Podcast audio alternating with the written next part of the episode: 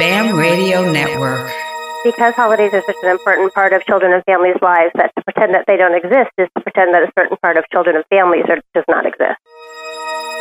Students need to understand something about the customs and traditions of the folks that they're sitting next to for one hundred eighty school days every year. Celebrating holidays are sometimes taking the backseat, and uh, along with the pressure to do it right, teachers are really not paying as much attention to it and probably are not wanting to spend as much time with trying to do it right.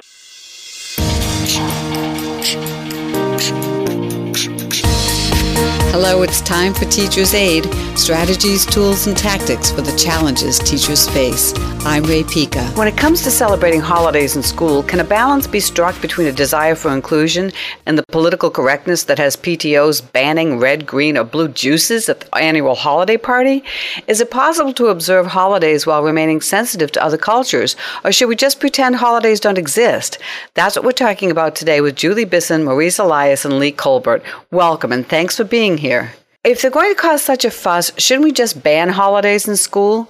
Julie?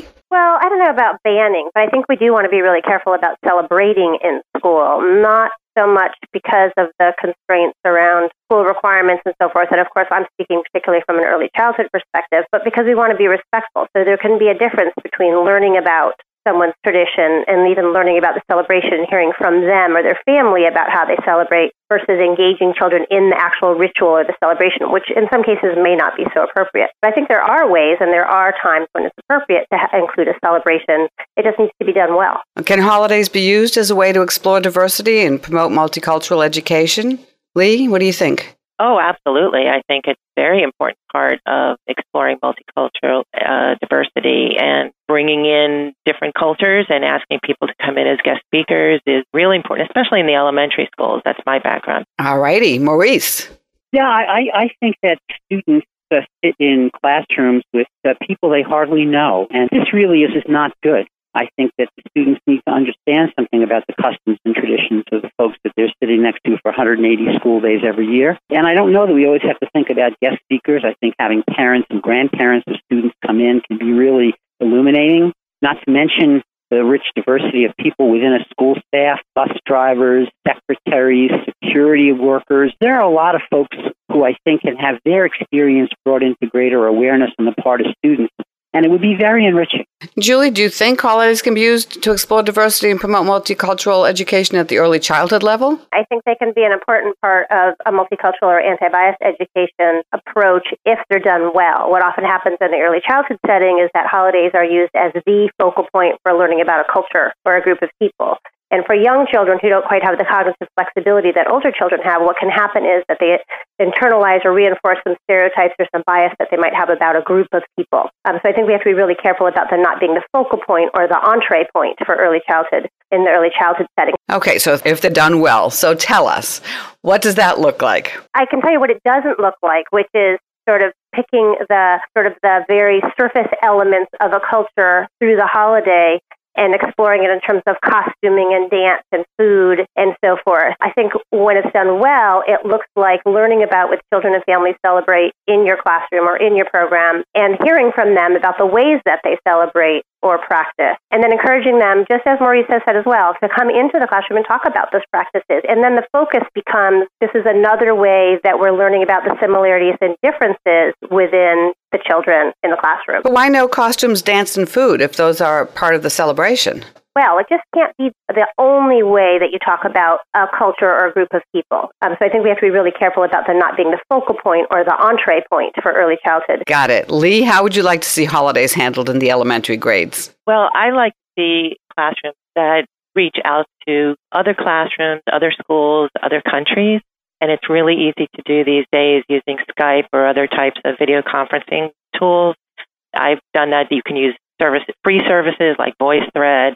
And there's classrooms and teachers all over the world that are very willing to jump on that and have their students speak to you. And, you know, of course, you have to take the time zone thing into consideration. I've done lessons like that, and the students get such an enriching experience out of that, and they actually get to then take those relationships a little bit further and start to maybe email each other and build friendships, maybe exchange care packages with each other. And it becomes a real-world experience as opposed to making a diorama or a poster or something that's really not as meaningful. I'm curious, have any of you ever run into a problem with uh, parents not wanting even any mention of a holiday? Yeah. Tell us about that, Lee, just quickly. Years ago, probably about twenty years ago, I did put on a little show with my first graders. And in my efforts to be fair to um, Hanukkah and Christmas, we had the children um, sang songs, and I had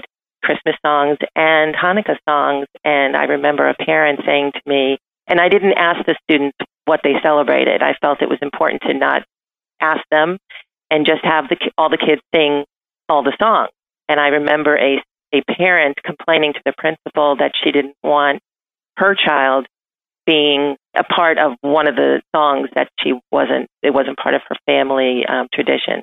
So I think sometimes parents don't realize what they're doing to their children by expressing those feelings. So we have to educate the parents as well as educating the children. Okay, Maurice, what would you like holidays to look like in secondary schools? Well, I think ultimately we have to think about this developmentally.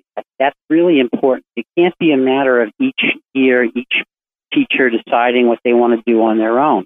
The idea of acquainting kids with traditions and values really needs to be done in a developmentally sensitive way, with some sequencing so the kids every year aren't hearing the same things. I think that just goes back to the decision that schools have to make uh, about the importance they place on transmitting something more than academic content knowledge to kids. And if they value values and traditions and want kids to get that sense, then taking the time to think about from K to twelve how a district wants to sequence the kids' understanding about traditions using a a monthly, once-a-month format is, is something that's really very feasible and can happen in different ways uh, as people come together and decide this is really the way they want to see it. So in terms of opening communication with, with families, with a holiday like Halloween coming up, and, and many people are opposed to celebrating Halloween, Julie, what action would you take in terms of communicating with the parents? We use a combination of strategies, actually, to make sure that we reach all families and are in dialogue with all families. And we have, at the beginning of the year, when children enroll in the program, families complete a pretty extensive holiday questionnaire, giving us some details about what they celebrate and how, and if there's anything they're not comfortable with in the classroom. And then as individual holidays, and it's true that for Halloween, some people are really uncomfortable with that being recognized or celebrated in their child's classroom, we would begin dialogues with parents about what they feel comfortable with. We would share some of our strategies. This is what we're planning on doing. This is what we've done in the past. This has been really successful. How does that fit for you? And then have that back and forth until we reach a place of comfort so we can move forward. And if there are those who say no, no, no, do you ignore the holiday rather than exclude a child? Well, we wouldn't ignore it, but I, I haven't, in my experience, ever had a situation where we, we had to completely stop and couldn't move forward at all.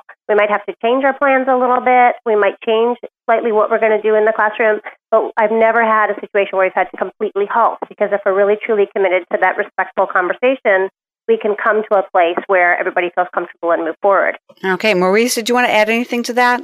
Well, I would say that at this point, if the conversation hasn't taken place, teachers certainly need to communicate with parents what they are planning to do. But this really is a matter of school policy and not individual teacher volition, so that teachers should be clear about what their colleagues are doing and what their leadership recommends, uh, and not feel they have to go out on a limb here. Very quickly, what final thoughts would you like to share with our listeners? Julie? I think the one final thought I would like to leave, especially thinking about the early childhood setting, is how important it is to work in partnership with families around holidays. Because we're truly committed to an anti-bias approach in our program, for us that really means inclusion. So for us, we want all children to be able to participate in all the activities. So we don't want anybody to have to be excused from a celebration or from a conversation because it's not something that their family is comfortable with. What I want to do is have conversations with families to find out where is the point of feeling comfortable.